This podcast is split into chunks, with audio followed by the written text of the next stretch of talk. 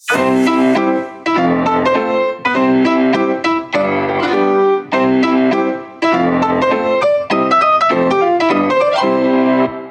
príbehy, ktoré počujete v tomto podcaste sú pravdivé. Mená môžu byť pozmenené a upravené. Sen za oknom. Je popoludnie. Na chodbe oddelenia stretávame Andyho. Dobré ránko, na prechádzke. 12-ročný chlapec so šatkou na hlave zakrýva, o čom všetci vieme. Úspešne zakrýva aj záujem o čokoľvek. Prechádza okolo nás, oči unavené, tričko pokrčené, opiera sa o stojan s infúziou. Pohľad má dospelejší, než chlapcovi v jeho veku prináleží. Dobré ráno. Pozdraví nás a sucho sa usmeje. Zahľadí sa smerom k oknu na konci chodby. Na prechádzke? Nevzdávame to. Andy kývne hlavou na znak súhlasu a posúva sa opatrne ďalej. Kráčame s ním. Andy skontroluje, či sme ešte pri ňom. Keď nás zbadá, s povzdychom pubertiaka rezignovane skloní hlavu. Oproti stojí internát strednej školy. Budova má mnoho okenných tabuľ a za každou sa môže niečo diať. Možno sa aj deje ale my to nevidíme. A tak začíname snívať. Opýtam sa. Andyho zvesená hlava ožije. Nechápavo sa na mňa pozrie. Kto? No veď ona, tvoja frajerka, čo tam umýva okná, vypadne zo mňa. Andy trochu očervenie. Dúfam, že nie od zlosti. Chlapec pristáva na hru, hoci v budove oproti nikto nie je. Ó, aké má veľké. Pozriem na chalana a zadívam sa mu do očí. Líca sa nafúknú ako balóny, ale pery to nevydržia a vyprskne. Čo?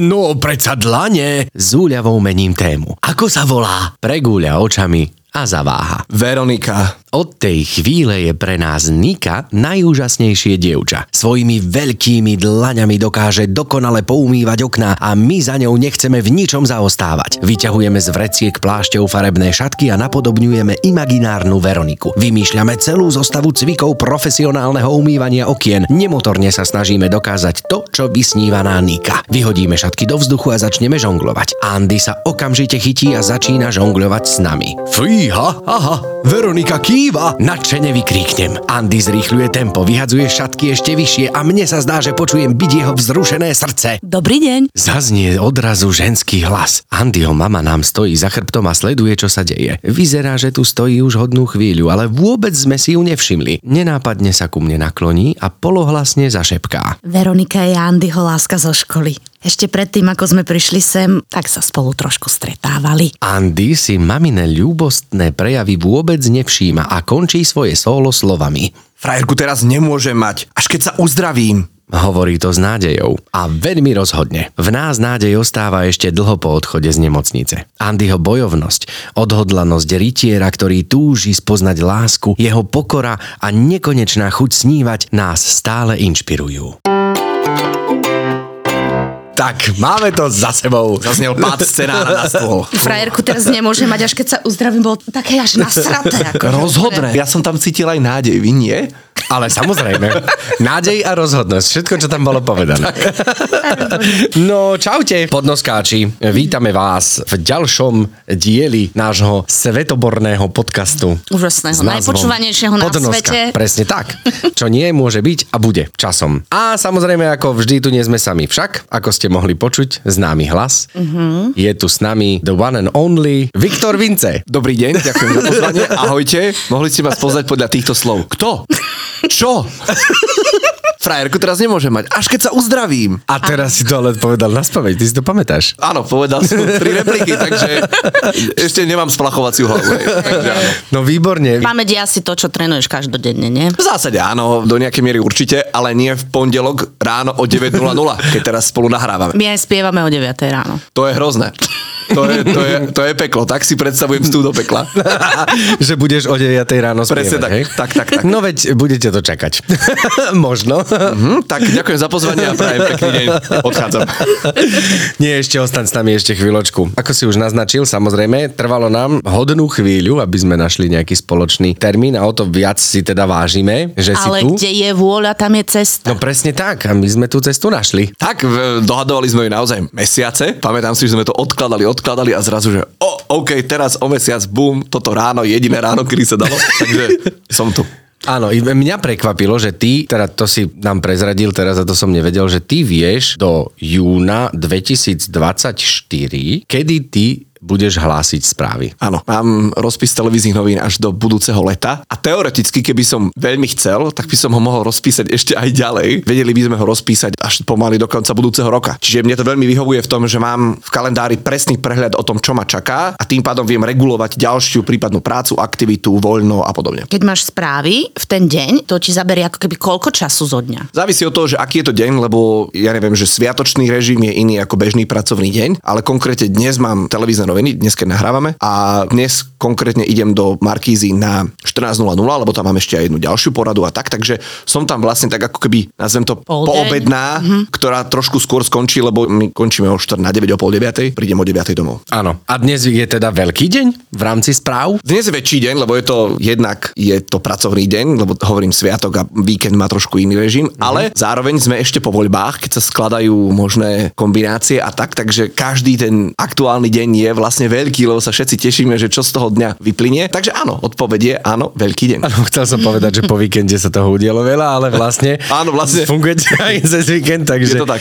Je to tak, no tak super, tak tešíme sa, čo nám porozprávaš večer v správach. Dobre, máte rozpis na pol roka, ale teraz niekto ochorie. Hej, Tak vieme robiť záskoky. Tak sa musíte zaskakovať. A to tým pádom potom ty máš voľno v tom diari do keľu. Je to tak, no Musíš však si to samozrejme. tam zapísať, ne? Samozrejme sa môžu stať veci, že niekto potrebuje zaskočiť, ale veď aj ja potrebujem mnohokrát pomoc a mám super kolegov, vychádzame si v ústretí, sme traja, lebo každý deň sa vysielajú správy v roku okrem štedrého večera. Mm-hmm. Každý iný deň sa vysielajú. Aj na Silvestra vlastne. Aj na Silvestra, mm-hmm. každý deň. A sme traja, takže vždy nejaký muž tam musí sedieť a vždy nejaká žena tam musí sedieť a vieme, keď sú nejaké pohotovostné situácie, to vykombinovať, že je jedno, ktorý muž a jedno, ktorá žena, hlavne, aby tam niekto vysielal. Jasné. A tým pádom tam tie možnosti sú otvorenejšie, keďže sme traja. Mm-hmm. Keď aj jeden ďalší nemôže, keď ja potrebujem pomoc, tak je tam stále ešte jeden ďalší. No a ešte sa nestalo, že by sme to proste nejako nevyriešili. Čiže Stalo sa ti už, že si musel od niekiaľ cestovať? stalo a aj ostatným chalanom sa stalo, keď fakt došlo k nejakým pohotovostným veciam, také, že som tuším cestoval niekde z Liptova neplánovane, čiže 3 hodiny do Bratislavy, prišiel som, že tesne predtým ešte bola zápcha, takže prišiel som tuším o 6 do televízie, rýchlo scenár, rýchlo pozrieť obliec a o 7 sa vysiela, čiže stalo sa, ale to sa stáva menej, lebo proste nedejú sa až také hrozné veci, že teraz sa nikto z nás troch nevie dostať do Záhorskej Bystrice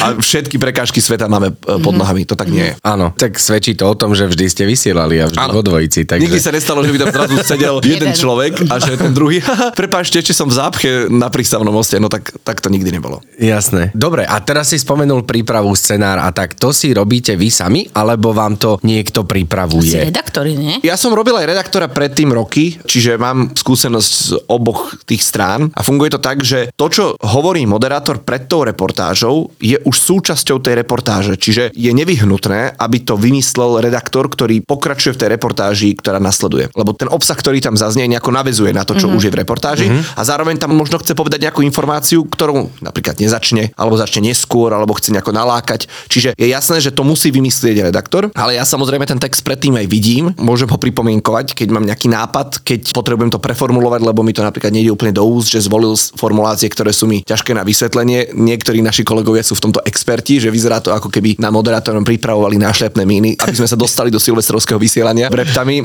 na ich ťažké slova, takže to si viem ja pomeniť. A k tomu ja to vidím aj v celom kontexte, lebo mnohokrát ten redaktor pripravuje svoju reportáž, vymyslí si to, voláme to zahlásenie, ktoré ja potom hovorím, ale pred ním je nejaká reportáž, za ním je nejaká reportáž, o čom on vôbec nemusí nejako uvažovať alebo si všimnúť. Takže ja to zrazu viem dávať do kontextu, viem to poprepájať, že aha, tak o tom hovoríme o tejto istej téme aj tu, aj tu, tak to nejako pomeňme, túto dajme. Čiže ja som vlastne taký ako keby posledné oko, ktoré to vidí, potom čo to videl ešte editor, ktorý to spripomienkoval, potom čo to prešlo redaktorom a tak. Takže ja ten text vidím, ale nie som priamo jeho autorom, Áno. lebo to musí byť nevyhnutne redaktor. Ty si jeho prezentátorom. Presne tak. Ja ho vlastne prezentujem. Mojou úlohou je prostredníctvom toho zahlásenia pritiahnuť toho diváka a uviezť do obsahu tej reportáže, ktorá nasleduje. A vieš aj meniť poradie, ako si presne hovoril, že tuto je toto, toto súvisí spolu, že nedáme to k sebe trošku. Samotné poradie toho scenára televíznych novín nemením ja, to má na starosti editor alebo tzv. vedúci vydania, ktorý zodpovedá za to vydanie tých správ v ten daný deň, ale ja sedím hneď vedľa neho. Čiže môžem, a aj to robievame, že môžem navrhovať, že počujte, toto sa vám nezdá, že by bolo lepšie, keby sme urobili, alebo mm-hmm. to by nebolo takto lepšie, čo hovoríte na tento nápad, ne, neprerobíme. Čiže no, to je to Viktor, stále nebuď tímo- taký kreatívny, je to hej, stále ti povedia, hej. občas, hej, že poču, a inak to sa občas stáva presne ako hovorí, že prosím ťa, už je 6 hodín, Hej. už to tu máme upratané, čo tu teraz vymýšľaš. Ale áno, je to vlastne tímová robota od začiatku. Už keď ráno sa napríklad redaktori stretnú na porade o 9.30 a hovoria, čo budú robiť, tak už tam sa to kreuje v klopku všetkých ostatných ľudí, že to nie sú ako keby individuálne roboty, ktoré sa nakoniec večer nejako poskladajú. To je celé mm-hmm. jeden produkt a vstupujú do ňoho skoro všetci. Čiže aj ja v rámci možností, ktoré môžem, mám, alebo dňa, keď mám lepší deň, že mi niečo napadne dobre a, a niekedy iba sedím, šúcham nohami a, a prečítam a idem domov. Ja som si vždy myslela, že konkrétne tento typ tvojej práce v tom celom, tým, že ty vlastne čítaš, čo niekto iný ti vytvorí, ano. že moc akože tú kreativitu v sebe nemá. Uh-huh. A ja ťa vnímam, že ty si vlastne taký tvorivý človek, že ty tak ako uh-huh. si hľadáš tie možnosti, kde sa môžeš realizovať. A toto som akože vnímala, že nie je úplne ten najkreatívnejší typ Nie je. práce a že ten balans potom hľadaš niekde, niekde Je to, je to ako asi. hovoríš, nie je, lebo ten výsledok, na ňom sa nemôže veľa meniť, ale kvôli tomu, že to musí byť presné, tým, že sú to správy. Keby to bol nejaký lifestyleový magazín, mm-hmm. tak tam si môžeme dovoliť hocičo, ale keďže my musíme byť presní, sme navyše regulovaní radou pre mediálne služby, sledujú nás ľudia, ktorí sú dotknutí, keď sa odvysiela niečo od nich, právne spory a tak ďalej, tak to nie je o tom, že teraz ja, a Vince si vymyslí a bum a poďme trepať dve na tri halabala. Čiže to máš pravdu, ale zároveň tým, že ja mám tú redaktorskú skúsenosť, tak tam som si, nazvem to, odbil tú mm-hmm. spravodajskú kreatívu, lebo tam človek naozaj musí byť kreatívny v tom, ako to vyskladať, ako to urobiť atraktívne, koho osloviť, ako to zoradiť, s akými zvukmi pracovať. Proste to je niečo, čo si ten človek musí urobiť sám. Toto si mnoho ľudí neuvedomuje, že celý ten produkt výsledný, vrátane strihania, nejakých efektov a tak to si všetko poskladá redaktor sám, mm-hmm. Ktorý to aj večer postriha sám do televíznych novín. Čo? Áno, to aj sám čiže strihá. ráno, sa, ráno si vymyslí tému, obtelefonuje si ľudí, ide si to natočiť, musí si to celé sám zorganizovať, vráti sa mnohokrát o 4., 5., 6. a televízne noviny sa vždy začínajú o 7. Nepočkajú, kým Vince alebo Gabika alebo ktokoľvek dostriha. hej? Jasné. A mnohokrát je to fakt, že je 18.55, my nemáme ešte otvárak, najdôležitejšiu správu dňa. Gabika, Gabika, potrebujeme to o 4 minúty a ona chuďa striha, alebo ja, alebo ktokoľvek iný. Čiže je to veľmi, veľmi ťažká robota, ale tam sa dala využiť kreatíva, ktorú človek má, lebo každá tá reportáž, každý deň, keďže každý deň je iná téma, môže byť iná. Ale áno, toto moderovanie večerné, ktoré aktuálne robím, tak to už tá kreatíva je tam prirodzene potlačená, lebo tam sa nemôže korčuľovať. Aj keby som hoci ako veľmi chcel. A presne ako si povedala, potom ju hľadám inde, alebo si ju niekde inde kompenzujem, ale ja mám rád ako keby systém, že ja síce viem byť kreatívny v nejakých oblastiach, ale že by to bolo niečo, čím žijem, tak to tak nie je. Napríklad moja manželka je oveľa kreatívnejšia ako som ja a ona je v tom výborná. A ja mám radšej tak ako keby, že preto aj ten kalendár, ktorý mám do júna budúceho roka, je pre mňa o tom, že mám nejakú ako keby... Istoty. Nejak, áno, že mám, Mustru. mám, mám istoty, mm-hmm. mám, mám mustru, viem do čoho sa vtesnať a tak. Čiže pre mňa je toto ako keby komfortnejšie, ako vymýšľať veci a ísť do nejakého neznámeho. Príliš bude- veľká sloboda zase Presne, nemusí. že nejako to vymyslíme, tak takto to nemám. Mňa vždy zaujímalo sa spýtať ľudí, ktorí kvázi moderujú tie správy, teda v tomto prípade teba. Dobre, spýtajme sa mňa teda, keď tu som. Náhodou. Je mnoho ľudí, ktorí nepozerajú správy, lebo ich to negatívne ovplyvňuje, pretože sú tam väčšinou tie správy založené na tom, čo sa udialo a nie vždy je to pozitívneho Jasné. charakteru, tak vlastne ako keby vedome selektujú, že to nepozerajú. Hej? Ale ty to priamo moderuješ, ty s tým prichádzaš a konfrontuješ sa s tým. Teba to nejako ovplyvňuje v tvojom normálnom živote, alebo dokážeš sa nejako od toho odosobniť, alebo ak áno, tak ako to robíš, aby si sa odosobnil? Už ma to nejako neovplyvňuje, myslím nejako v negatívnom zmysle, napriek tomu, že fakt tam máme mnohokrát veľmi komplikované aj, aj ľudské príbehy, aj ľudské tragédie a podobne. Je to preto, lebo to robím každý deň. Som tým už vlastne deformovaný, že keď vidím aj nejaký veľmi ťažký príbeh, ja neviem, najťažšie sú samozrejme veci, kde nejak zomierajú deti mm-hmm. a podobne, vidíme ľudské tragédie, tak je to o tom, že to je súčasťou mojej roboty. Ja musím byť schopný to ako keby vydržať, alebo sa cez to preniesť. Som to bol výborný ten redaktorský tréning, lebo vieš, chodíš mnohokrát aj na ťažké nejaké nehody, kde vidíš proste ľudí, ktorí práve zomreli a to je vlastne do nejakej miery asi spoločné aj s, s klaunami, pretože ty vidíš tie ľudské príbehy a tvojou úlohou je neprenášať ďalšiu nejakú negativitu, nejaký ďalší smútok na tých ľudí, pre ktorých si tam. Čiže mojou úlohou, a to je súčasťou tej roboty, byť proste profesionálny. No ono sa to ale povie, nestranný. vieš. Nestranný a podobne. Ono sa to povie, ale my máme trošku výhodu v porovnaní s tebou, lebo my máme nasadený ten červený nos. Aha. A to je ako keby taká maska, ktorá nám bráni a sme ako keby iný charakter. Takže tá moja identita v tej chvíli tam nie je. Chápem. Takže je to pre nás trošku ľahšie sa odosobniť, lebo tam nie som ja ako Katka, ale je tam vlastne ako keby ten, Rička, je tam ten, ten clown, je tam ten doktor. To alter ego, hej. Áno, presne tak. To znamená, že máme trošku zjednodušený si to, ale ty nemáš tú masku. Nemám. Ale on zase neprichádza do kontaktu priamo s tými ľuďmi, ale prostredníctvom televíznej obrazovky. S informáciami, takže v tom je to asi možno... Súhlasím, to štúdio to veľmi definuje, že viem, že tam som doma, som tam skoro, dobre, povedzme každý deň, vytvára to nejakú bariéru oproti tomu, čo vychádza von z toho štúdia tým divákom a to platí nielen o tragických chvíľach, ale aj o tom, ako sa ja cítim voči, ľudia sa ma pýtajú na trému, že máš tam trému, hovorím, že nemám tam trému, lebo ja tam nemám, viete, že pol milióna ľudí, ktorí Áno. stoja za kamerou. Ja tam mám tú kameru, čiže ja už som nejako odfiltrovaný od toho sveta vonku, napriek tomu, že ja prinášam tomu svetu vonku tú informáciu. Toto s tým asi veľmi súvisí. Mm-hmm. Dobre, ale napriek tomu si určite v jednom momente trému mal, však to veľa ľudí videlo a to mňa zaujímalo, o tom sme sa vlastne nikdy nerozprávali, keď si vlastne v priamom prenose Adelku požiadal o ruku. Aha. Čak ako, Dobrý nápad. Prepač, ale to musela byť akože tréma jak svíňa. Takto, že trémou bolo ani nie to, že keď sa to dialo, inak s odstupom času tak na tým uvažujem po tých... Že to bola pekná debilina, či čo?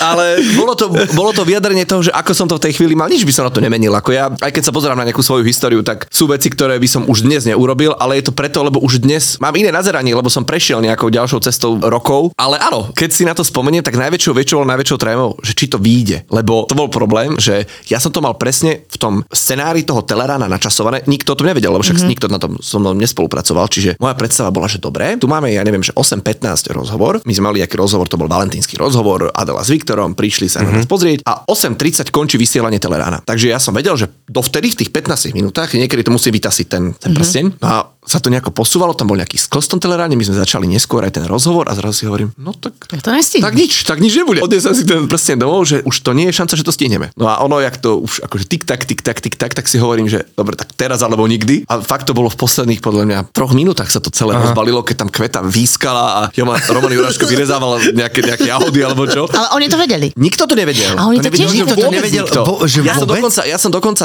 dramaturgičke dal ten prsteň v takom, vyzeralo to ako darček, ktorá nevyzerala ako krabička od prstenia. A som jej povedal, to bola jediná osoba, ktorá niečo vedela, že idem urobiť, že počúvaj, Andy, tuto mám darček pre Adelku, chcel by som jeho vo vysielaní dať. Taký valentínsky darček. On, oh, super, perfektné, paráda. Ale nenapadlo, že tam je prsteň. Aha, jasné. Čiže ona v istom momente mi mala priniesť ten darček. Ona mi ho priniesla, vyzeralo to ako s mašličkou, taký vianočný darček maličký. No a ja už som to rozbalil a ona nechápala, že držala v ruke celý čas prsteň a nikto nechápal, či to nevedel nikto. OK. To nevedel nikto, možno to tušili tie baby, od ktorých som kupoval ten prsteň, že aha, tu sa niečo chystá, ale tiež podľa mňa nevedeli, že v teleráne sa to spácha. Jasné. Takže to bola skôr taká tréma, že či to všetko vyjde, čas, stres, narušilo to ten tvoj poriadok, Úplne. ešte skos a všetko. Presne, narušil to môj poriadok a si hovorím, dobre, tak veď v pohode, veď môžem si ho odniesť aj domov a vymyslím nejaký Iný. termín, ne, Jasné. nejaký iný spôsob. Z tohto som mal trému, ale potom z toho aktu už samotného nie, lebo veď ja som si to vymyslel, ja som s tým bol v tej chvíli nejako v komforte, ja som to takto chcel urobiť, takže vedel som, že to bude akože silná chvíľa aj pre mňa, ale zároveň som chcel, aby to vyšlo v prvom rade. No. A nakoniec vyšlo. Áno, a tak a sme veľmi radi a hlavne za vás, že vy ste radi. Hej, a Edelka bola určite v tej chvíli. Áno, určite. Vždy je žena rada, keď je vystavená verejne takýmto si- situáciám. Je to veľmi príjemné. Konkrétne reagovala by som, že prvé slova boli, no ty si sa zbláznil. Ona mi ho potom hovorila, že sa jej premietalo, že čo všetko budú ľudia hovoriť Áno, aj na mňa, čo sa bude, čo budú, že áno. ježiš chudák, teraz sa do takéhoto, do takéhoto niečoho dostal. Jaj, koniatko. Čo sa deje s pani Vinčenzovou? Už som dlho pani Vinčenzovou na sociálnych sieťach nezazrel. Áno, to je pre tých, ktorí nevedia, tak pani Vinčenzová bolo Adelkino alter ego, keď eh, mixovala bioodpad pre naše dažďovky. No, to som videla. No pani Vinčenzová je v úzadí. pani Vinčenzová si dáva oddych. To Chcene alebo nechcene? Aj chcene, aj nechcene, teda tak polo, lebo my sme strašne dlho prerábali byt. Áno, my sme, sťa- my sme r- cez rok prerábali byt, my sme boli nasťahovaní inde, teraz my sme vlastne sa nevedeli úplne pekne organizovať ani s dážďovkami, potom zrazu sa v meste, teda v Bratislave, tak ako na iných miestach Slovenska začal zbierať bioodpad, takže vlastne tá ako keby motivácia už pracovať s mixérom a s telefónom sa, sa úplne strácala, potom my sme sa vracali naspäť do toho, sme dostali dieťa domov a tak, takže bolo vlastne tak strašne veľa podnetov, mm. že na toto proste nezostal čas. Mimochodom ako na môj Instagram a na moje všetky osvety, ktoré som kedysi robil, lebo proste existuje iba obmedzený čas na tomto svete a v tomto dni dní v každom jednom a musím si vyberať proste veci, mm-hmm. ktorým sa venujem, rovnako ako pani Vinčenzová. Jasné. Čiže bolo to a stále je vlastne veľmi komplikované v tomto smere. Áno, tak deň má stále iba 24 hodín a Je to tak. ty si teda veľmi vyťažený. A tak ty si tej osvety zase urobil dosť a teraz máš iné priority. Je to tak, ja dúfam, že k tej osvete sa ešte niekedy vrátim, aj keď v posledných týždňoch a mesiacoch mám taký ako keby už pocit, že ideme do slepej uličky, že to vlastne nemôže výjsť. Napriek tomu, keby všetci si zobrali tú osvetu za svoju a Nemôže všetci- výjsť, ako čo myslíš? celý ten projekt zelenej zmeny začína byť viac a viac skeptický pod váhou nejakých ako čísel, dôkazov a tak, že proste je už neskoro. A my sa musíme jednoducho prispôsobiť na to, čo bude a nájsť ako keby adaptačné opatrenia, nie mitigačné, čiže na predchádzanie tým udalostiam. Ale napriek tomu si myslím, že, lebo napríklad, musím za seba povedať teraz, že mne tvoje videá a presne ako ste trhali notebook kravicový a podobne, no mne to napríklad veľmi pomohlo, lebo ja som tiež z toho ako veľmi čerpal, že aj keď som videl proste v tých papierových smetných nádobách neroztrhané obrovské krabice, ktoré tam zaberali miesta, ako naozaj nie vždy, lebo na to nie vždy mám čas, ale niekedy robím to, že idem vyhodiť ten papier, ktorý ja doma poctivo potrhám teda, aj tie kartóny a všetko a vidím to tamto veľké, no tak nič, no vyberiem, vytrhám to, aspoň si teda vyfiltrujem tú svoju zlosť na to, že to nie je roztrhané a hodím to tam a zrazu je teda poloprázdna tá smetná nádoba. Super. Takže minimálne mňa, myslím si, že máš dosť sledovateľov na Instagrame, nie som jediný, koho si takto inšpiroval. To sa veľmi teším a to vlastne aj mi ľudia písali, že Viktor, ale však pozri, koľko nás tu je, že koľkých si ovplyvnil a tak a hovorím si, že veď ja vám ďakujem, veď toto celý ten môj postoj, o ktorom som aj teraz hovoril, nesúvisí s tým, že mám pocit, že tí ľudia, ktorí ma sledovali, že to flákajú. To tak nie je. Ale, ten, Ale ja som to tak trošku ten, plakal ten, predtým. ten, a, nech si to, kľudne nech si to aj flákal, ale že mám pocit, že to je strašne málo. Pred dvomi týždňami pred voľbami vyšiel prieskum už len o Slovákoch, ktorý ani nerozširujem na celú nejakú Európu alebo svet. O Slovákoch, že čo sú najväčšie problémy spoločnosti a klimatická zmena bolo, že 5% ľudí. Pre 5% ľudí je to dôležitá téma. To už v tomto období, keď sme mali, že najteplejší september v histórii meraní, by už to malo byť, že 95. A že 5% to možno nezaujíma.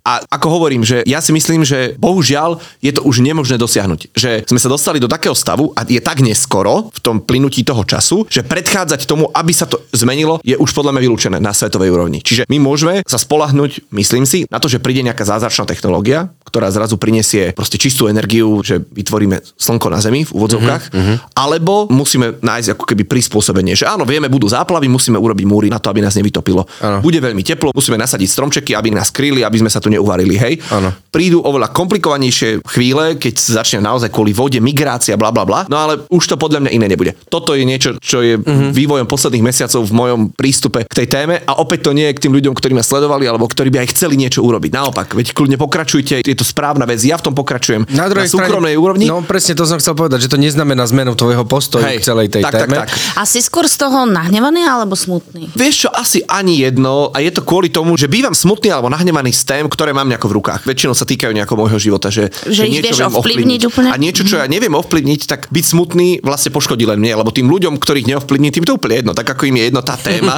tak aj to, že ja som smutný, nič to nezmení. Hej? Beriem to ako fakt. Opäť sa vraciame k tým televíznym novinám, že akceptujem to, čo vidím, aj na tom obraze, v tej realite, aj v tej komplikovanej mnohokrát realite. A toto je to isté, že si poviem, že no tak Dobre, no tak urobil som Čo som období, čo mohol? som mohol. Mohol som urobiť viac, možno aj tento môj pohľad, ktorý teraz mám, keď sa naň pozriem o 10 rokov, možno poviem, že teraz je chybný, ale Áno. to ja neviem povedať. Čiže Jasné. beriem to ako realitu, ktorá sa môže vyvinúť rôznymi smermi, ale ja si myslím, že sa nebude vyvíjať pekným smerom. Áno, momentálne je to proste v tvojej mape tak. Tak. takto zadefinované a tak. takto usadené. Hej. Hej, že takto to vnímaš. A sú ešte nejaké také spoločenské témy, ktorých sa ty angažuješ? Tak sú spoločenské témy, ktorých sa angažujem na menej verejnej ako viac súkromnej úrovni a to bola téma mužskej neplodnosti, respektíve klesajúcej mužskej plodnosti, aby som to lepšie zadefinoval. Áno. Tomu sa veľmi venujem, alebo som sa venoval a potom som sa do istej miery venoval aj o svete, čo sa týka adopcií a tomu sa ešte plánujem venovať, keď náš proces bude celý ukončený jedného dňa. Dúfam, že bude ukončený, lebo sú s tým spojené strašné mýty. Ľudia nevedia, nemajú odkiaľ vedieť, ja im to aj nevyčítam. Aby sa podozvedali veci, ktoré si nejako možno oni kreslia, že aké sú a možno aj mnohokrát demonizujú a podobne, tak im poviem z prvej ruky, že počúvajte, tak takto to máme my, môžete si z toho zobrať, čo chcete. Áno, ešte o tom asi nemôžeš úplne otvorene rozprávať, pretože ten celý proces nie je ukončený. Tak. Len aby sme možno pre ilustráciu povedali, ako dlho už trvá ten proces. No takto, že trošku to deformuje to, že bola korona, lebo vtedy sa spomalili všetky procesy, ktoré Jasne. sa týkali úradov, nemohli sa robiť návštevy, nemohli sa robiť tzv. interakcie a podobne. Ale my sme v zozname na tú adopciu čakali cez dva roky podľa mňa a my máme teraz vlastne v decembri to bude rok, rok čo máme doma malého uh-huh. a ten proces stále nie je ukončený a ešte pár mesiacov určite ukončený nebude. Tým pádom znamená to, že aj s nejasným výsledkom? Asi by som zavádzal, keby som povedal, že ten výsledok je nejasný. Ako muselo by sa niečo, že strašne závažné stať na našej strane, uh-huh. aby to už neskončilo dobre. Uh-huh. Tak ako sme teraz v tejto časti procesu, tak už je to dobrá cesta. Že my čakáme ako keby na to, kým skončia nejaké zákonné lehoty a potom musia prísť súd a podobne. Ale keď sa nič hrozné nestane na našej strane, tak by to už malo dopadnúť dobre. Len to stále trvá. Takže všeho všudy, keď dajme tomu, no dobre, odrátajme polovicu toho, čo ste zapísaní mm-hmm. v mhm. tom, teda lebo korona, tak aj tak je to stále dva roky a ano. ešte stále proces nie je ukončený. Tak, tak, tak. Áno, takže to je asi ten najväčší mýtus a to teda bavíme sa o nejakom, nazvem to prominentnom, zabezpečenom mm. heterosexuálnom bielom tak, páre, tak, tak. ktorý vlastne tak, je tak. stabilne spolu. Takže teším sa na to, keď to teda bude ukončené a budeš môcť o tom normálne rozprávať. Určite, lebo je tam, a nielen to, že tam je veľa mýtov a legend spojených s celým tým procesom a so všetkými tými deťmi, ktoré tým prechádzajú alebo ktoré sú v tom systéme, že ľudia naozaj o tom nevedia a potom tie detská demonizujú nevediac, že to je úplne inak. Ale zároveň by som chcel pomôcť aj tomu samotnému procesu, lebo to, že sa tak dlho na niektoré veci čaká, je v neprospech toho dieťaťa. A keď štát tvrdí, že koná predovšetkým v prospech maloletého, tak nie vždy to je pravda v tom procese, takže by som chcel aj niečo zmeniť, alebo by sme chceli mm-hmm. aj niečo zmeniť. Len teda čakáme samozrejme, kým ten proces bude celý ukončený, aby sme niečo nenarušili a snáď to pomôže aj tým budúcim žiadateľom, ktorí sa dostanú do tej situácie ako my a bude sa im proste jednoduchšie všetkým fungovať.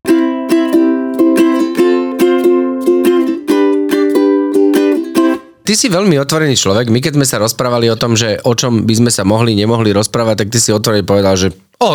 Jedna z vecí, ktorá sa mi veľmi vlastne na tebe páči, že mi to veľmi imponuje, že si takýto otvorený v komunikácii s verejnosťou v podstate. Je to tak aj za Delkou? Neexistujú témy, o ktorých by sme sa my nerozprávali. Uh-huh. Neexistujú. Poviem jeden príklad, ale musím ňom byť veľmi všeobecný a pochopíte, prečo kvôli tej téme. Dobre, dobre. Že organizoval som rozlúčku so slobodou pre môjho brata, ktorý sa ženil. Uh-huh. A začali sme veci na tej rozlúčke so slobodou, ktoré chalani ostatní, ktorí boli so mnou na tej rozlúčke so slobodou, povedali, že toto nemôžeš doma hovoriť to, toto nemôže doma povedať. Ano. Ja hovorím, chalani, ale veď nič sa nestalo. Uh-huh. Prečo by som to nepovedal? Je to, fúha. Problém bude. Fúha, problém. Uh-huh. A ja mhm. hovorím, ja si nemyslím, že to bude problém a ja to kľudne poviem, hej. Povedal som a samozrejme nebol žiadny problém, lebo Jasne. viem, že skôr by bol problém, keby som to nepovedal, alebo keby som nehovoril, že nemal by som ako odôvodniť, prečo si mi to nepovedal, keby sa to niekde ano. náhodou niečo dozvedela, hej. Uh-huh. A teraz takto isto pristupujeme aj k ostatným témam, že ja mám vlastne k Adelke 100% dôveru, ona má ku mne 100% dôveru a žiadna téma nie je tabu, lebo ako náhle sa nejaká téma stane tabu, Znamená to, že prináša nejaký ostých, nejaké tajomstvo, nejaký typ, hoci aj malej nedôvery voči tomu druhému partnerovi, že on nebude schopný ma vypočuť, alebo že bude nedôvera v to, že ma pochopí, alebo že ma bude chcieť pochopiť, alebo že sa na mňa nenahnevá a podobne. Čiže pre mňa je to vždy spojené s nejakou dôverou lomeno nedôverou a tým pádom, keď mám 100% dôveru, tak neexistuje téma, o ktorej by sme si nemohli povedať. Niekedy hoci ako komplikovaná, mohla by spôsobiť nejaké pnutie, to treba vyrozprávať. A s príchodom dieťaťa takýchto tém sa mm-hmm, teda ukázalo. Áno, ukázalo ukázalo. Nikdy sme nemali také, že tichá domácnosť, búchanie dverí, dva dní sa nerozprávame. To Ale zrazu nikto. ste podľa mňa museli začať riešiť veci, ktoré ste predtým vôbec neriešili. Samozrejme, a keď do toho pridáš ešte aj prirodzenú únavu, áno. nevyspatosť, tak ťa štartujú veci, ktoré by ťa za normálnych okolností nikdy neštartovali. A toto je tiež nová situácia, ale ani v nej nie je žiadne ticho, žiadne nerozprávanie, žiadne zatajovanie, žiadne neriešenie. Lebo po finále to neprináša žiaden výsledok. Žiaden. Ono to vlastne len predlžuje nejakú agóniu, mm-hmm. ktorá sa aj tak potom bude musieť vyriešiť, lebo to neprejde mlčaním, že my sa tu, ja neviem, že 30 krát pohádali a potom o 20 rokov si na to spomenieme. No nie, tak spomenieme si na to o týždeň, zase o dva, keď to už budeme musieť aj tak vyriešiť, keď sa akože odrazíme v úvodzovkách. Hej. A to isté je, to je návrat k tvojej otázke, že o tom komunikujem na verejnosti. No keď hovoríme o mužskom rozkroku, prečo je to iné, ako sa rozprávať o rakovine hrubého čreva, alebo rakovine krčka maternice, alebo čomkoľvek. Vedie to diagnóza ako každá iná a iba preto, že to je mužský rozkrok, tak to je tabu. No tak, pardon, tak ja, čo ja viem, podľa mňa nie. A keď to má pomôcť e, ďalším párom, čo aj viem, že sa stalo, keď to má pomôcť ďalším párom povedať už len svojmu blízkemu okoliu, ktorému to nevedia povedať, svojim rodičom to tí ľudia nevedia mm. povedať, že my preto to nemáme deti, alebo preto toto riešime, lebo muž má problém a keď to zrazu vedia povedať, tak to malo nejaký zmysel, že som to o tom hovoril. A ja si myslím, že by presne tabu nemali existovať v spoločenskej komunikácii, lebo opäť to ničomu nevedie. Tí ľudia, keď o tom nepovedia svojim najbližším, lebo nechcú, sa hambia, boja sa reakcie, tak to ten problém nerieši. No, môže to iba vyústiť Naopak, do no. oveľa väčších Vznikajú tam domnenky, eh, Presne. A tu a sa proste- formujú príbehy, Áno, nakoniec áno. to dieťa aj tak neprichádza, hej, že tá, tá vec sa nevyrieši. A tí ľudia vlastne v sebe skrývajú niečo, nazvem to jedovaté, lebo keď zatajuješ niečo, keď s niečím nie si vysporiadaný, lebo o tom nekomunikuješ, tak to ubližuje v prvom rade tebe. No jasné, samozrejme. Ale to sú presne tie témy, ktoré sú tabuizované no. len preto, že jedná sa o mužský rozkrok, no. alebo teda ženský, alebo o psychiku, pričom to vôbec tak nie je a tá osveta je veľmi malá v týchto oblastiach. Ty si vždy bol taký Nevieš. angažovaný, aj keď si ešte nebol akože populárny, že vždy si bol taký, že ťa tak Bol ako vždy keby populárny. Vieš, lebo že či toto máš ako od prirodzenia dané, že vždy som sa potreboval nejakým spôsobom vyjadrovať k veciam alebo byť súčasťou niečoho väčšieho, To áno. alebo to tak prišlo ako keby s tým, akú pozíciu si... Ale viem, čo myslíš, ale neviem povedať, do akej miery som angažovaný, lebo viem si predstaviť, že aj v týchto témach, o ktorých som práve hovoril, že by som bol viac angažovaný, že by možno aj sa lepšie vyriešili, alebo že by som vedel viac zatlačiť na niektoré veci, aby boli. Toto neviem, že či som. Že Tak či ale som to súvisí s tým, že 24 hodín má deň a to nepustí. Môže byť, a samozrejme môže byť, ale hovorím, že sú ľudia, ktorí sú oveľa viac angažovaní a dokonca sú možno ešte populárnejší ako ja. Ale to, čím si začala, že, že, som, že som bol odjak živa také, že som potreboval niečo povedať, alebo že som sa potreboval niečo vyjadriť, to by rodičia by ti povedali, že, Že mal si ako, to, že hej. toto bolo, Mhm. že Že nebol si ten, ktorý, že a, a mávnem rukou. A... nie, že, že, že pasívne príjmať informácie, to tak To iba nebolo. odovzdávať, hej, to, v to, nie, to, to iba odovzdávať teraz televízii, ale že aktívne vstupovať do rozhovorov a do vecí, ktoré viem, že napríklad, že sa dvaja ľudia rozprávali a zaznievali tam totálne nezmysly. Viem, že sa rozprávali fakticky o veciach, ktoré nesedeli. No tak som mi to musel povedať, že proste, Hej. Prosím vás, čo to rozprávate, čo to trepete? A to bolo už od školy. Pamätám si, že ma úplne nemali ani decka všetky rady a tak. Sa potreboval Lebo vyjadrovať Som sa k potreboval veciam. vyjadrovať, ale čo narobíš, keď No máš jasne. proste pravdu. Čiže... eh, takže toto si pamätám a to už sa tiež vyvinulo, už nevstupujem vôbec do všetkých Už tém. sa, naučil si sa s tým ako keby už. Áno, ale áno, bolo to do nejakej miery tak, ako hovoríš, aj keď hovorím, angažovaný by som asi mohol byť ešte viac a sú aj ľudia, ktorí sú oveľa veci angažovanejší a aj pred nimi dávam klobúk dole, lebo tá občianská spoločnosť je nevyhnutná v každej tej spoločnosti, lebo vytvára tlak z dola.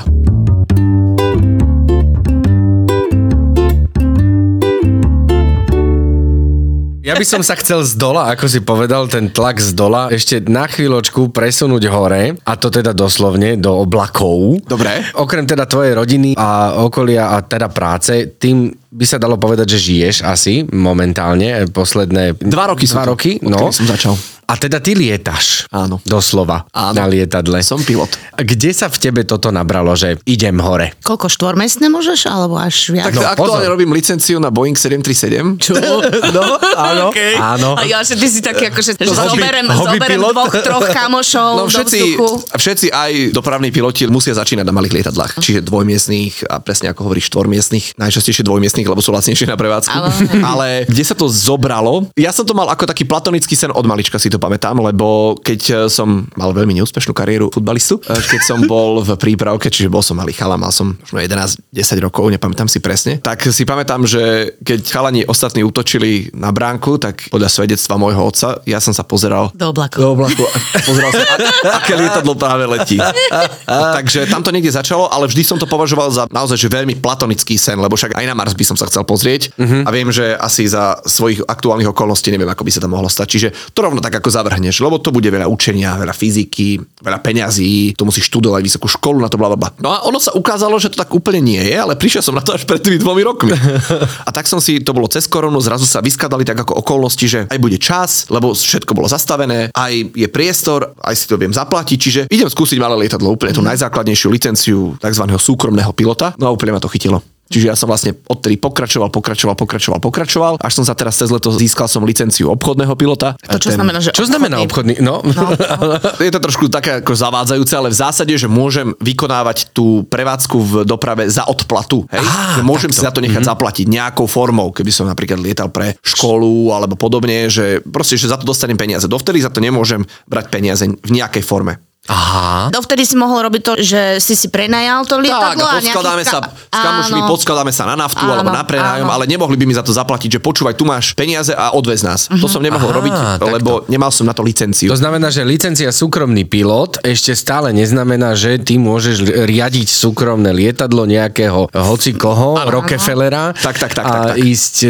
Presne. mu za osobného pilota. Čiže získal som tú licenciu, to je minimálna požiadavka na to aj z pohľadu toho náletu, ktorý je súčasťou toho, aby som potom sa mohol v úvodzovkách hlásiť do aerolinky, lebo to sú minimálne požiadavky podľa predpisu. A teraz to robím. Čiže A ty teraz... akože normálne chceš lietať na tých veľkých, ako komerčných letoch? No Tak, tak Boeing teraz, 737 nie máš- je najmenšie To máš lietadlo. fakt akože ten cieľ? To sa pravdepodobne, ak teda sa nič nepokazí, lebo teraz som v tom výcviku, to sa pravdepodobne stane, že prvýkrát budem letieť na tom lietadle v rámci ešte výcvikového letu, to sa také okruhy mm-hmm. nad letiskom lietajú na veľkom lietadle. To by sa malo stihnúť ešte pred Vianocami. Tak, Čo? eh, To už tak skoro? No, takže od januára by som mohol letieť ľudí. Takže od, od januára budeme počuť Hello ladies and gentlemen, a this is Victor, your captain speaking. No, nie, nebudem kapitán, nebudem kapitán, budem, budem uh, prvý dôstojník, čiže first officer, Oh, ale yeah. aj oni sa občas prihovárajú ľuďom, čiže áno, No dobre, a toto sa dá robiť popri všetkej tej robote, ktorú ty robíš? Toto je plán. Toto je plán, že robiť to nie ako full time, ale popri všetkých ostatných veciach. Nebudem možno taký ako zanietený pilot ako všetci tí ostatní, pre ktorých je to primárny zdroj aj obživý, aj životného štýlu, mm-hmm. ale chceme to nejako s tou spoločnosťou, do ktorej som sa prihlásil, dať dokopy. Oni mi veľmi vychádzajú v ústrety, ja som veľmi rád. Sami nevieme, ako to bude fungovať, možno mm-hmm. veľmi komplikovane, ale ideme to minimálne vyskúšať. Takže ono to vlastne funguje tak, že predtým, ako ty si ideš urobiť tú špecializáciu, lebo ono to funguje tak, že tak my sme sa o tom už rozprávali, takže hm, hrám modrého. Áno, vidíš, že ide- ideš do toho ako tak odborne už pomaly. Áno, jasné. Cumulus nimbus. Cumulus nimbus, je to cumulonimbus? No vidíš. Tak, Cumulus nimbus, jak nejaké zaklínadlo z Harryho Pottera, dobre. takže musíš nalietať tých 200 hodín, aby si mal ten kurz obchodného pilota a Áno. ty vlastne predtým, ako začneš robiť kurz na konkrétne lietadlo a vlastne vždy musíš mať, keď ideš lietať iným lietadlom, tento zaškolovací kurz. Áno, takzvaný typový výcvik. Áno, typový výcvik. Musíš, teda nie musíš, ale je také pravidlo, že vždy sa dohodneš s aerolíniou, ktorá to lietadlo lieta. Tak. A že vlastne máš ten job, že nevyhodím, ja neviem, poviem príklad 2000 za to, že idem si urobiť nejakú typovku a teraz vlastne rozošlem životopisy, že dobrý, tu som, mám typovku, Áno, zoberte ma. nefunguje to tak najmä preto, že tá typovka nestojí 2000. No, to, áno. Keby sme išli do niektorých firiem svetových, dajme tomu, že ja neviem, Ryanair, tak v Ryanairi tá typovka stojí 30 tisíc, ktorú si musíš zaplatiť sám. Čiže preto nikto neurobí si dopredu typovku a potom začne rozosielať. Čiže ja sa radšej dohodnem s Ryanairom, že počúvate, vy chcete, aby som pre vás lietal? Dobre, splňa všetko, si dobrý, zaplať si to a potom si to budeš ako keby, dajme tomu, že splácať z platu. Mm-hmm. Lebo už viem, že budem pre nich lietať. Hej. Keby tá typovka stála, ako si povedal, že tisíc eur, tak asi viac ľudí by si ju urobilo len tak a potom porozosiela do všetkých firiem, ktoré lietajú to konkrétne lietadlo, že zoberte ma, už mám aj typovku. Lebo je to aj výhoda pre tú firmu, že No keď už je niekto hotový s tým výcvikom, to sa tak nikdy nedieje. Ty si hovoril, že budeš prvý dôstojník, hej? Keď teda budeš lietať normálne Čiže keď sa ľudí. pozeráš do kokpitu, smere... Ešte som to tam nikdy nepozrel. Čo si nevidel ani cez dvere, ako to tam vyzerá? No nie. Alebo vo nie? filmoch. No tak dobro. Ten, čo keď sa pozeráš do kokpitu Áno. Z pohľadu pasažierského, tak vľavo vždy sedí kapitán, Áno. veliteľ lietadla a vpravo sedí ten prvý dôstojník, copilot, first officer a tam teda snať budem sedieť ja. Erste oficiál. Áno, vpravo. Vpravo. Dobre, a čo by si mohol urobiť, teda ak by si mal tú ambíciu, že stať sa kapitánom? Musíš mať odlietané, hej. Iba to? Ale tak, iba to, no musíš lietať, no vyjde to minimálne 3 roky. Aha. Keby si musel lietať, musíš mať tuším 3000, od firmy to asi závisí, myslím, ale je to nejakých 3000 alebo 4000 hodín, ktoré musíš nalietať a to je veľa hodín. Jednak musíš mať skúsenosť a potom sú tam aj také skúšky. To nie je len o tom nálete, ten je primárnou požiadavkou. Ty musíš aj preukázať, že vieš sa správne rozhodovať, že vieš byť kľudný a podobne. Nie všetci first officery to zvládnu. Že len preto, že som teraz naletel, tak sa stanem automaticky kapitánom. To tak nie je. Keby sa čokoľvek stalo, aby si to ty, proste to lietadlo vedel. Preto Znamená, po že- tých kapitánoch tak idú. To znamená, že ty máš asi aj schopnosť v krízovej situácii zachovať chladnú hlavu. Aj v živote to vieš tak využiť, hej? Myslím si, že do nejakej miery áno a je to aj určite dané aj tým výcvikom na tom malom lietadle, lebo od prvej hodiny aj na malom lietadle ty trénuješ núdzové postupy. Z nejakého pohľadu to malé lietanie na malých lietadlách je ako keby nebezpečnejšie ako na veľkých lietadlách, lebo nelietaš podľa tých istých postupov presných, nemáš toľko systémov, ako majú veľké lietadlá, toľko záložných, nie ste tam dvaja mnohokrát, ktorí by si všimli chyby a podobne. A tým, že máš len jeden motor väčšinou, keď ten vysadí, hm, tak je z teba šarkan, hej? To veľké lietadlo majú aspoň Dva, štyri. dva alebo štyri, takže je ťa tam čo potiahnuť. Mm-hmm. Pri tom malom lietadle nie. Čiže ty nacvičuješ skoro od prvej hodiny núdzové postupy, že inštruktor ti vypne motor a teraz pristaň do pola. Čo? No, Takže trénuješ to, trénuješ to, trénuješ to a popri tom musíš mať chladnú hlavu, lebo keď budeš v panike, no tak sa rozbijete, hej, o zem. To sa normálne dá bez funkčného motoru pristať plachtiac Minulý hej? týždeň v piatok, tá nevieš, som spravil inštruktorskú licenciu, môžem byť inštruktor a opäť examinátor ma skúšal a tiež bolo milión vysadení, normálne sme boli v okolí Topolčian, tam sme zalietavali sa Trénovali, a tam mi vypínal motor. No a teraz poď vyber správnu plochu, musíš sledovať vietor a podobne. Že to ty si musel sám vlastne vyhodnotiť, hej? Áno, Sali. áno, Presne tak, presne A tak. čo by sa stalo, keby si to pri tréningu zle vyhodnotil? No je tam inštruktor, ktorý by mal vedieť vyhodnotiť, že teraz sa ten žiak zle vyhodnotil, takže ideme hore naspäť. Jasné. okej, tak zapne motor a... A zapne motor a ideme hore a skúsime to znova a možno inde a podobne. Že, takže to nie je nebezpečné, keď sa to trénuje ako keby. Nemalo by byť. To je to, že inštruktor by nemal dovoliť, aby sa to dostalo do stavu, keď to je neriešiteľné. OK. A to je opäť skúsenosťou aj nalietanosťou, vieš, čo tí študenti robia, nerobia a tak ďalej. Takže je brutálne na dôvere všetko postavené. Aj. No je, je človek, ktorý si sadne ako nový študent do lietadla, ktorý nemá žiadnu skúsenosť s lietaním, tak tomu inštruktorovi vlastne tisíc percente dôveruje, že určite sa nič nestane, veď tu je inštruktor. Hej? Ale, ale ten inštruktor, on tiež nie je pán Boh, hej? No takže musí tiež predvídať, je to skúsenosti, ale inak sa to nedá robiť podobne ako inštruktor v autoškole. No tak spoliehaš sa na ňo, že inštruktor v autoškole nedovolí, aby sme nabúrali a napriek tomu už autoškoly v minulosti nabúrali, lebo veď robia to ľudia stále. Takže mm-hmm. ten priestor na chybu tam je, ale snažíme sa proste tým chybám vyhýbať. Prevezieš ma. Pokojne, kedykoľvek. Bol som svetkom v divadelnej šatni, ako si sa rozprával s našou kolegyňou Myškou, že teda zoberieš ju, ale budeš ju skúšať z geografie, Áno. že teda vyberie si trasu, ktorou poletíme, Áno. ale budeš ju skúšať z toho, že okolo čoho letíme. Presne, lebo ona je z okolia Trenčína, takže očakávam, že keď s ňou poletím napríklad do Trenčína, tak mi bude vedieť povedať, aké sú tam obce z hora. Hrady. A aké sú hrady. Keď Aby si sa ty niečo naučil, alebo ty ju budeš skúšať? ja, budem, ja som Viktor to samozrejme že, vie. Že ju budem skúšať. Ty to vieš. A ak nebude vedieť, otvorím kabínu. Vysadíš ju. Núdzovo pristaneš tak. v poli a porad Tuto, si tuto, dievča. nech sa páči, dovidenia. Brrr, A idem hore. Jasné, Viktor, ako dalo by sa ešte dlho, ale bohužiaľ náš čas je obmedzený, ale naše témy mám pocit, že nie. Ale napriek tomu musíme to Super, takto to uťať. Ubehlo. Proste, bohužiaľ je to tak, no tak o nejaký O rok. rok. Dobre, môžeme začať plánovať hneď, ako skončíme nahrávanie a budúci rok na jeseň asi niečo nájdeme. Dobre, Viktor, ďakujeme ti veľmi Ďakujeme, pekne, že si si ďakujeme. vo svojom, chcel som povedať obmedzenom, nie obmedzenom, obmedzenom živote našiel aj na nás čas. Ty primitív. No, nie, skrátka, ďakujeme ti veľmi pekne, že si tu bol. Uh, bolo nám s tebou veľmi fajn. Dúfam, že aj ty si sa príjemne cítil. Čo má iné povedať? Nie, bolo to dobré, bolo to dobré, veď ja rád rozprávam. Všimli sme si. takže preto sme vyčerpali všetok, všetok čas. Ja, to zase bude, keď si to bude počúvať, že tu som mohol jednoduchšie hovoriť, kratšie, no, prepáčte. Nie, dobre si Ale hovoril. zase hovoríš aj záživne, takže je to v pohode. Takže je to v poriadku. A teda, vážení podnoskači, dúfame, že aj vám sa dnešný diel páčil. A teda, zapnite si nás aj o dva týždne. Ahojte. Čaute. Ahoj, dovidenia. Ja, ja,